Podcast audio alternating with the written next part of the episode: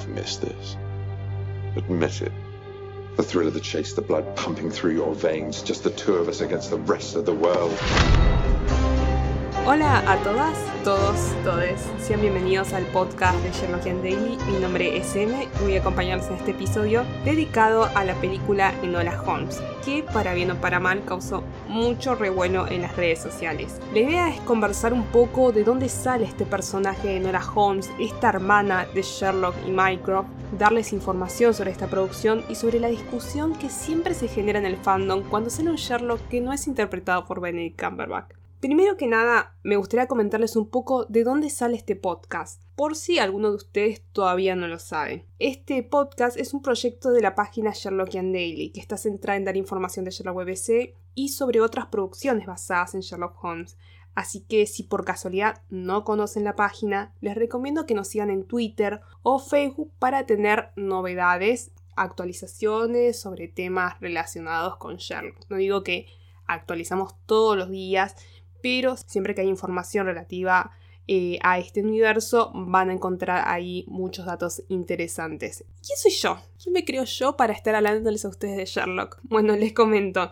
Eh, yo en la página eh, Sherlockian Daily me dedico a escribir análisis sobre la serie y el canon y también hago las reviews a las que llamamos series que te pueden gustar si te gustó Sherlock. Con este espíritu de análisis y demás, se me ocurrió comenzar este podcast que si funciona lo podemos hacer a lo mejor de forma mensual. La idea es abrir el debate, conversar temas que estuvieron dejando en Facebook, algunos muy interesantes, que con suerte lo vamos a dejar para un próximo episodio que será pronto. Volvamos al tema de Enola Holmes, que es el tema que nos compete ahora. Primero que nada quiero aclarar, Enola Holmes no es un personaje creado por Sir Arthur Conan Doyle, sino que fue creado por una escritora llamada Nancy Springer. Las aventuras de Enola Holmes conforman una saga de seis libros y eh, lo que hace esta escritora es tomar prestado el contexto de Sherlock Holmes y sus personajes como personajes secundarios en este nuevo universo que crea en el que Enola Holmes es la protagonista. El primer libro de la serie se titula El caso del marqués desaparecido y es el que va a adaptar la película que se va a estrenar en Netflix en septiembre. Es una producción original de Netflix. En realidad, Netflix adquirió los derechos de distribución internacional, pero bueno, algo de platita debe poner. Más allá de eh, la plataforma y ese enorme espacio de distribución que implica. Algo que me parece importante destacar y que me parece que no quedó del todo claro es que, como decía hace un momento, Enola es la protagonista de esta saga de libros. Y tanto Sherlock Holmes como John Watson no tienen mucha relevancia en la historia. En el caso de Sherlock y Mycroft son personajes secundarios y en el caso de Watson no aparece mucho. Si van con la expectativa de encontrarse con una historia centrada en Sherlock Holmes, olvídenlo. La verdadera protagonista de la historia es Enola. Sherlock y Mycroft son sus hermanos, son relevantes en el sentido de las cosas que le permiten hacer o lo que no le permiten hacer y cómo ella está con este tire y afloje con ellos que lo voy a comentar un poquito más en detalle en un momento. Pero bueno, me parece que ese es un punto no menor, para no generar una expectativa que eh, se va a desinflar enseguida empiecen a ver la película, probablemente a menos que cambie respecto a, lo que sucede en la saga de libros. Muchos preguntaban por John Watson, ¿qué pasó con John Watson? ¿Por qué no castearon a nadie como John Watson? La realidad es que John Watson al parecer no aparece en el primer libro de Nola Holmes, aparece recién en el segundo. Así que lamentablemente no veremos a John Watson y de todas formas le repito, esta no es una película que se centra en las aventuras de Sherlock Holmes y de John Watson, sino en el personaje de Nola Holmes.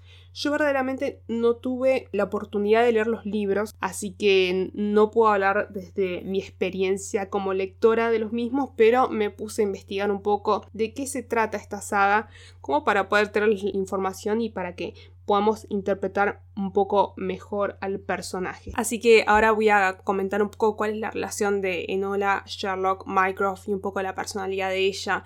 Quizás esto ingrese un poco en el terreno de los spoilers, pero muy leves. Así que les voy a contar qué es lo que sucede o qué es lo que presenta el primer libro de la saga que, como les decía, se titula El caso del marqués desaparecido. El libro está protagonizado por Enola, contado en primera persona. Ella es hermana de Sherlock y de Mycroft por parte de padre y de madre. Tiene una diferencia de edad bastante importante con ellos, siendo Sherlock menor que Mycroft le lleva a Enola una diferencia de 20 años, un montón. Sherlock y Mycroft claramente no viven eh, con la familia, así que Enola fue criada mayoritariamente por su madre, luego de la muerte de su padre. Ella es una chica muy curiosa, le gusta leer libros, le gusta resolver acertijos, es muy inteligente y bajo el cuidado de su madre eh, fue criada con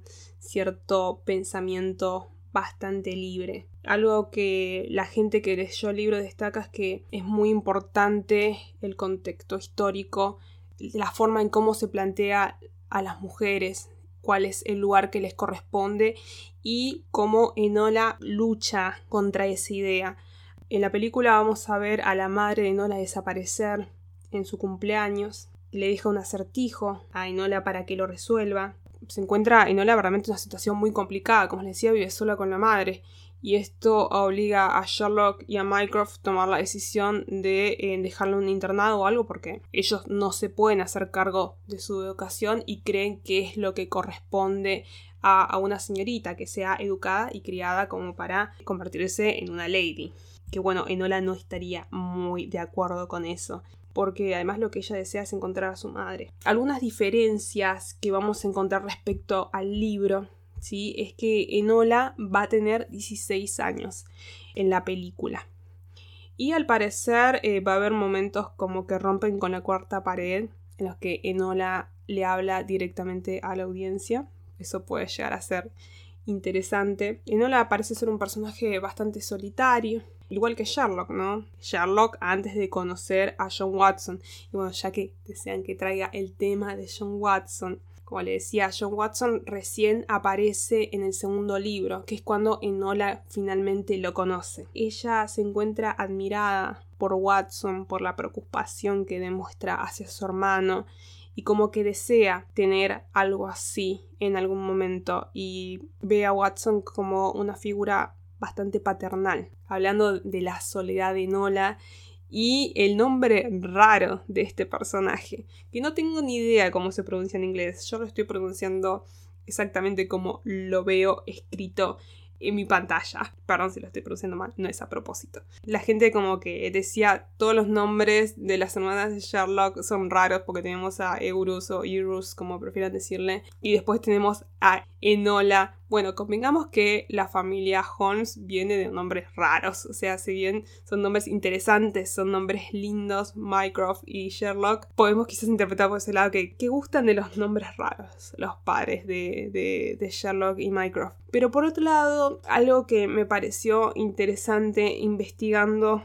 sobre, sobre Nola Holmes es que eh, hay un motivo por el cual se llama así, que es importante la historia, y es que a la madre de Nola le gustan mucho los acertijos. Entonces el nombre de Nola en realidad es Alone, sola, en inglés, al revés. Así que nada, eso me pareció un detalle súper interesante y justamente trayendo este tema de lo, cómo se parece a Sherlock, sus características, el hecho de que es como solitaria y demás, me pareció importante destacarlo. Comento estas características similares con, Sherlock como para que nos amiguemos un poco con el personaje. Más allá de eso, es un personaje muy completo en sí mismo, lógicamente tomando algunas características pero construyendo su propia identidad. Y la verdad que si bien en un momento estaba como... Mm, a lo mejor es solamente una niña muy inteligente resolviendo casos. Hay una cuestión de construcción de una discusión con la época respecto al lugar de las mujeres, qué es lo que pueden hacer, qué es lo que les corresponde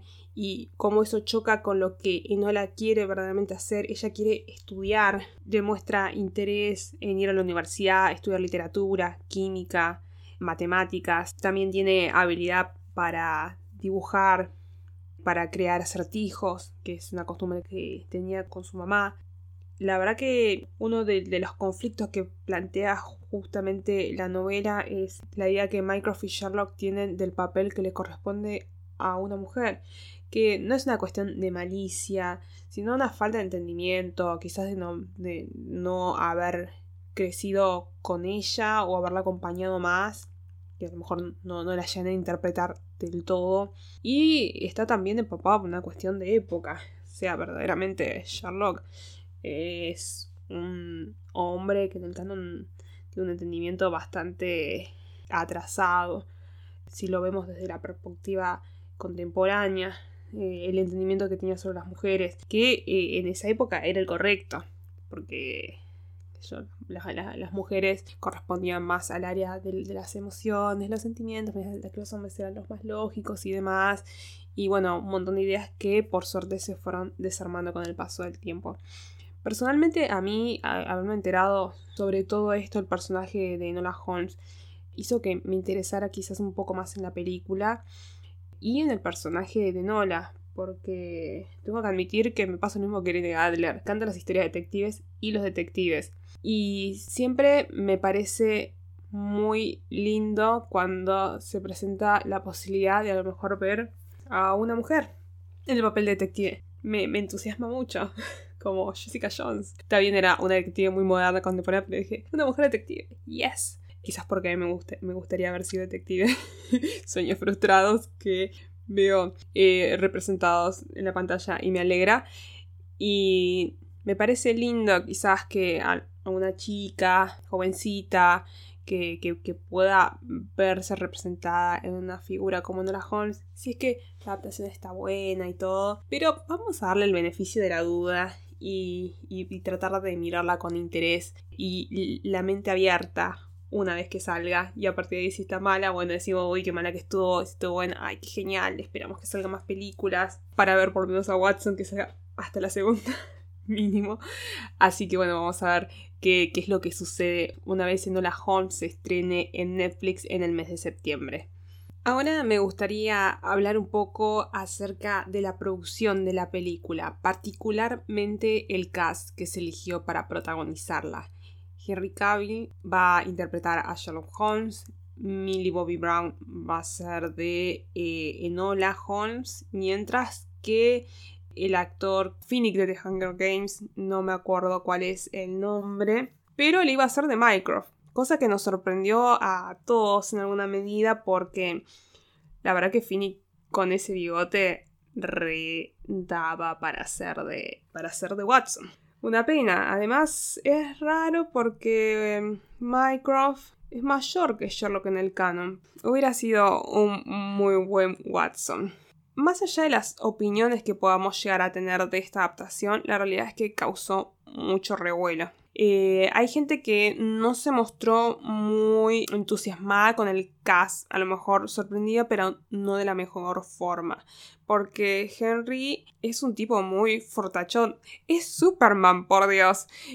y a lo mejor es como que no es la elección que uno hubiera pensado para Sherlock. Es como físicamente muy distinto.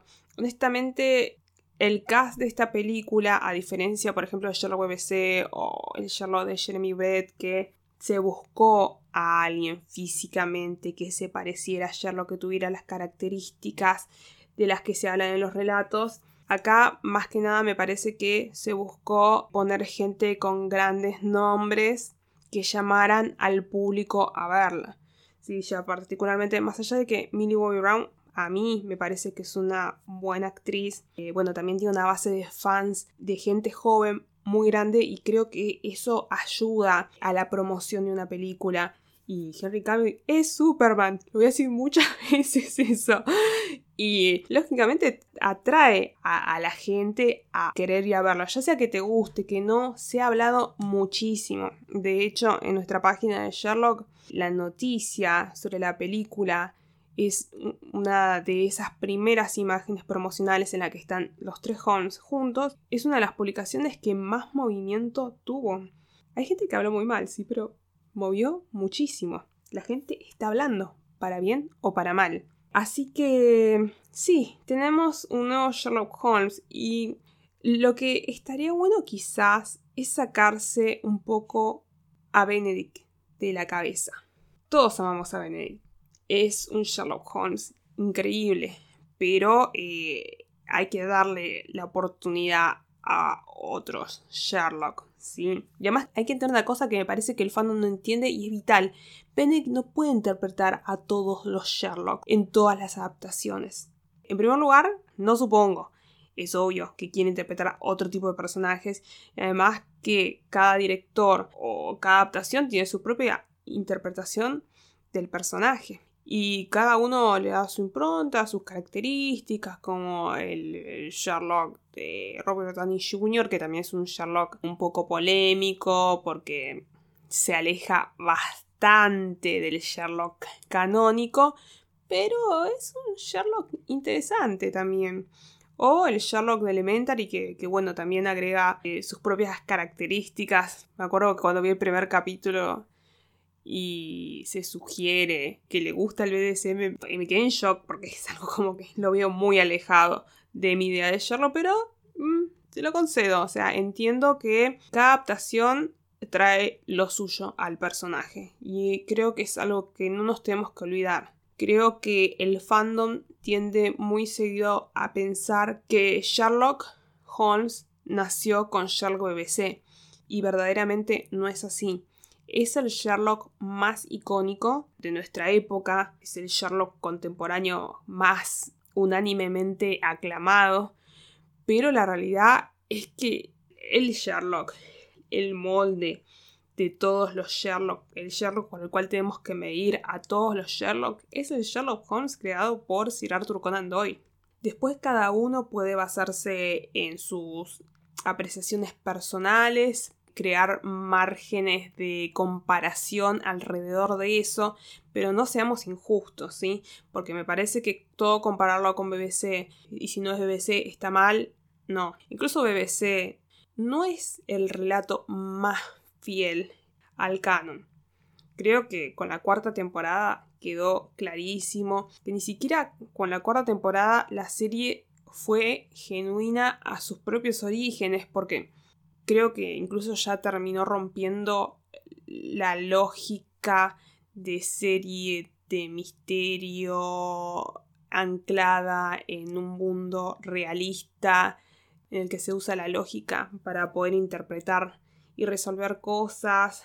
a algo que como que nada, como que mezcla géneros raros o a lo mejor raros porque rompen la clave de lo que se había pautado inicialmente mezclando terror, mezclando una cosa medio Hannibal rara con el personaje de Eurus o Eurus o no sé cómo ustedes le llaman, la hermana loca de Sherlock, le voy a llamar yo. A mí se me hizo raro, o sea, con, con esa inteligencia súper loca que, que llega al punto de que prácticamente podía leer mentes. A mí me pareció muy raro todo y a lo mejor yo encuentro más criticable esa ruptura de la lógica dentro de su mismo universo que de repente, no sé, convertir a Watson, a Watson de mujer. O sea, si mantenés la lógica de eso dentro de la serie, está bien, qué sé yo, te lo perdono. Pero o, te lo acepto, o me copa, me, entretiene, o, o, me llama la atención, o lo que fuere, veo cómo es que lo puede sostener, si es lógico o no, o lo que fuere. Aunque bueno, cuando yo hablo de lógico, quiero decir, mi temor cuando salió Elementary y a Watson lo hicieron mujer fue, ah bueno, es porque lo van a vincular a Sherlock románticamente con Watson y no se bancan eh, la posibilidad de hacer eso siendo los dos hombres. Entonces lo hacen solamente con esa excusa. Pero Elementary me cerró la boca con aguja de hilo, porque el foco de la historia jamás estuvo en eso. Y si alguno lo quiere interpretar de ese modo o lo que fuere, se dio verdaderamente el tiempo para hacerlo, lo hizo con mucha delicadeza y demás. Y bueno, cosa que verdaderamente admiro mucho. Eh, Elementary vi algunos capítulos, no lo vi todo, tengo muchas ganas de verlo todo, pero el problema es que, uno, es una serie larguísima. Y dos, tiene esa característica episódica, como por ejemplo House, como que sigue la misma dinámica y ya sabes lo que va a pasar, nada más como que se diferencian eh, los casos, lógicamente. Y bueno, tener 10 capítulos que son más o menos iguales, uno en el que pasa algo distinto, pero que avanza la historia. Y bueno, a lo mejor no estoy lista para ese viaje, pero definitivamente quiero ver Elementary completa en algún momento.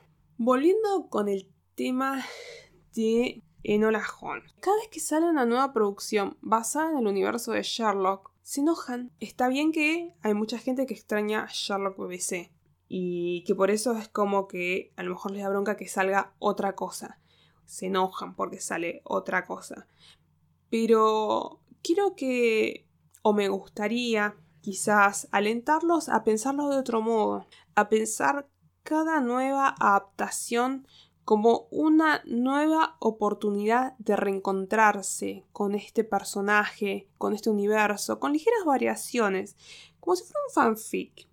Porque después de todo, todas estas adaptaciones son fanfics del material original creado por Sir Arthur Conan. Lógicamente no cumplen algunas características esenciales de un fanfic, como es que un fanfic no, no, no cobra guita por ser leído, no cobra dinero. Y las adaptaciones estas sí, te cobran una entrada o un, servicio de streaming, como sería el caso de Enola Holmes, que se va a estrenar en Netflix. Pero bueno, es básicamente la misma lógica leyendo fanfics de Sherlock, he leído muchos fanfics que parten de la misma premisa, que reversionan una y otra vez las mismas cosas y no me canso de leerlos. Por el simple hecho de que me encanta revisitar estos personajes en determinadas situaciones en específico y no tengo ningún problema en volver a leerlos una y otra vez. Por ponerles un ejemplo muy puntual y muy personal mío. Yo soy muy fan de Sherlock BBC, pero la realidad es que mi fanatismo por Sherlock Holmes empezó con las películas de Robert Downey Jr., dirigidas por Guy Ritchie. Después de que vi Juego de Sombras, me quedé absolutamente fascinada. Ya había visto la primera, pero era como que me, me hizo clic otra cosa con Juego de Sombras. Y era como, wow, amo a estos personajes. No puedo esperar más hasta que salga la tercera película cuándo sale, qué hago mientras espero por em, ver más de Sherlock Holmes y Joe Watson. Ahí fue con una amiga me sugirió empezar a mirar Sherlock BBC. Cito. Ella me dijo, eh, la verdad que la serie está buena, pero hay un capítulo particularmente a Scandal en Belgravia que cuando lo mires, decime qué pensás, porque ese capítulo me voló la cabeza me pasó exactamente lo mismo. Y cuando vi Sherlock BBC, me encantó, me encantó porque pude reencontrarme con, estos personajes que tanto me gustaron de las películas de Guy Ritchie, en otro nivel, en otro contexto, pero que a, a nivel esencia eran los mismos, guardaban un poco de esa dinámica claramente distinta, por una cuestión de épocas, por una cuestión de caracterización del personaje, pero me, sirvió para mantener viva la llamita. Imagínense cuántos años. O sea, la película de Guy Ritchie la estamos esperando hace montón. Se confirma, se cambia la fecha permanentemente. El tema es que llega, chicos. La película va a llegar, está confirmada. Hace muchos años que están intentando hacerla. Había problemas con el guion. Había problemas con poder alinear las agendas de Robert y de Jude porque Robert estaba haciendo eh, las películas de Marvel, estaba haciendo las de Iron Man, Los Vengadores y demás. Y bueno, nunca había tiempo para hacer otra cosa. Y, no es como que ah, se negaba Sherlock, porque pueden entrar al perfil de IMDb de Robert Downey Jr. y van a ver que el neto de, de las películas que estuvo realizando en los últimos años son todas películas de Marvel y derivados, o sea, todo derivado de Marvel. Realmente no, no hubo tiempo para otra cosa, no es que le estaba haciendo asco a Sherlock. Y Jude al mismo tiempo también estuvo trabajando muchísimo. Y hay que coordinar las agendas de actores tan aclamados y prolíficos. Imaginen que se complica hacer coincidir a Benedict Cumberbatch y a Martin Freeman, que si bien son actores muy conocidos, si bien trabajan en Hollywood, no todas sus producciones se hacen ahí, siguen trabajando en Inglaterra, que es otro ritmo o lo que fuere. En cambio, Robert y Jude están completamente metidos eh, en esa máquina de picar carne y hacer películas, películas y películas tras películas. Así que sí, se complicaron muchas cosas. No sé muy bien qué pasó con Guy Ritchie. ¿Por qué Guy Ritchie no va a dirigir la película? Tengo teorías como que no le daban los tiempos y es por eso que no se pudo hacer coincidir a este trío, esta santa trinidad que son Guy Ritchie, Jude Law y Robert Downey Jr. para hacer la tercera película de la saga. Así que bueno, Guy Ritchie estuvo trabajando mucho en estos últimos años, le fue muy bien dirigiendo la película de Aladdin de Disney, parece que va a ser otra, al mismo tiempo él tiene otros proyectos personales. Eh, parte no extraña que diera un paso al costado. La verdad que se va a extrañar porque mucho de lo que son las películas eh, de Sherlock Holmes de Robert Downey Jr. está anclado en la estética única de las películas de Guy Ritchie. Pero bueno, al mismo tiempo se contrató otro director que ahora no recuerdo el nombre, pero sí recuerdo que es el director de Rocketman, que es una locura hermosa y creo que puede llegar a ser un, gran trabajo. Volviendo al tema, la verdad que en tiempos de, soledad y ansiedad de Sherlock, necesidad de más de estos personajes, yo no renegaría de que exista ese interés. Además, chicos, convengamos una cosa, como fans de Sherlock, si son fans del personaje, van a tener que aceptar que van a seguir y seguir saliendo adaptaciones basadas en este personaje.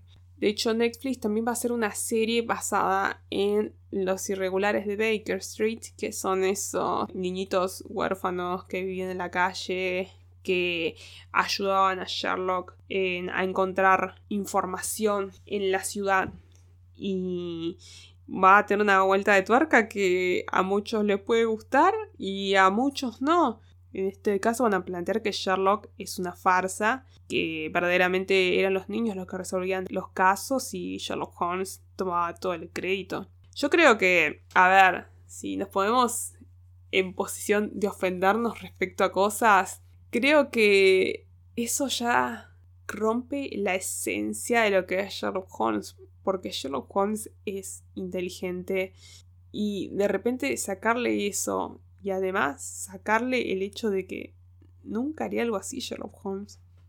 Robarle el crédito a otra persona, o sea, cuando puede construir su propio nombre por sus propias capacidades, no porque sea buena persona, aunque lo es, pero él no lo explicaría de ese lado, lo explicaría desde la lógica de, pero, a ver, yo puedo resolver las cosas, ¿por qué necesitaría sacarle méritos a otra persona cuando yo puedo hacerlo mejor que otra persona por una cuestión de que soy un chavo muy inteligente.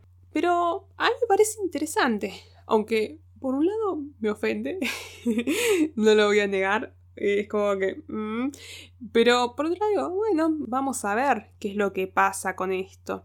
Pero definitivamente no voy a entrar a una página a bardear, a, a, dejar malos comentarios. Amo como hago la traducción simultánea de argentino a latino más neutral porque quiero que me entiendan al fin y al cabo. Si se me llega a escapar mucho el argentino, me avisan y, trato de moderarlo. Porque, qué sé yo, yo creo que hay que dejar a las cosas, a las cosas ser. ¿Para qué voy a perder el tiempo? Hablando mal de algo que encima ni siquiera conozco. Y en algunos comentarios es claro que no saben absolutamente nada de Nora Holmes. Por ejemplo, hay gente que se enoja diciendo, ah, bueno, porque George B.C. hizo una hermana secreta Holmes, ahora crearon este personaje de Nola. Y la realidad es que la saga de libros de Nola Holmes es mucho más eh, vieja que la cuarta temporada que presenta a esta hermana secreta. Hasta podríamos decirlo inverso, que Moffat y Gatiss sacaron eh, la, la, la, idea de Nola Holmes, pero no es así. La idea de hermano secreto o hermana secreta son esas teorías locas que van surgiendo por causa eh, de las deducciones o de las interpretaciones o de las imaginaciones, diría yo, de los delirios que tienen los fans alrededor de los personajes. Y no digo delirio en un sentido negativo, digo en el sentido más amoroso posible. Me parece maravilloso que de repente eh, haya tanta imaginación, que haya tanto amor por el personaje, eh, deseos de verlos en, en distintas situaciones y demás. A mí por lo menos se me hace muy copado. Hemos llegado al final de este primer episodio. Esperamos que hayan disfrutado este especial dedicado a Enola Holmes con un repaso súper rápido de otras adaptaciones que causaron y causarán revuelo. Y no olviden una cosa súper importante que les dejamos casi como una moraleja. Sherlock no mata a Sherlock. La existencia de un nuevo Sherlock no anula la existencia del anterior. Los Sherlock pueden coexistir, lo han hecho desde hace mucho tiempo. Así que no se peleen, ábranse a conocer nuevas producciones, a lo mejor se sorprenden. Y la verdad es que criticar a otras producciones no te hace más fan, todo lo contrario.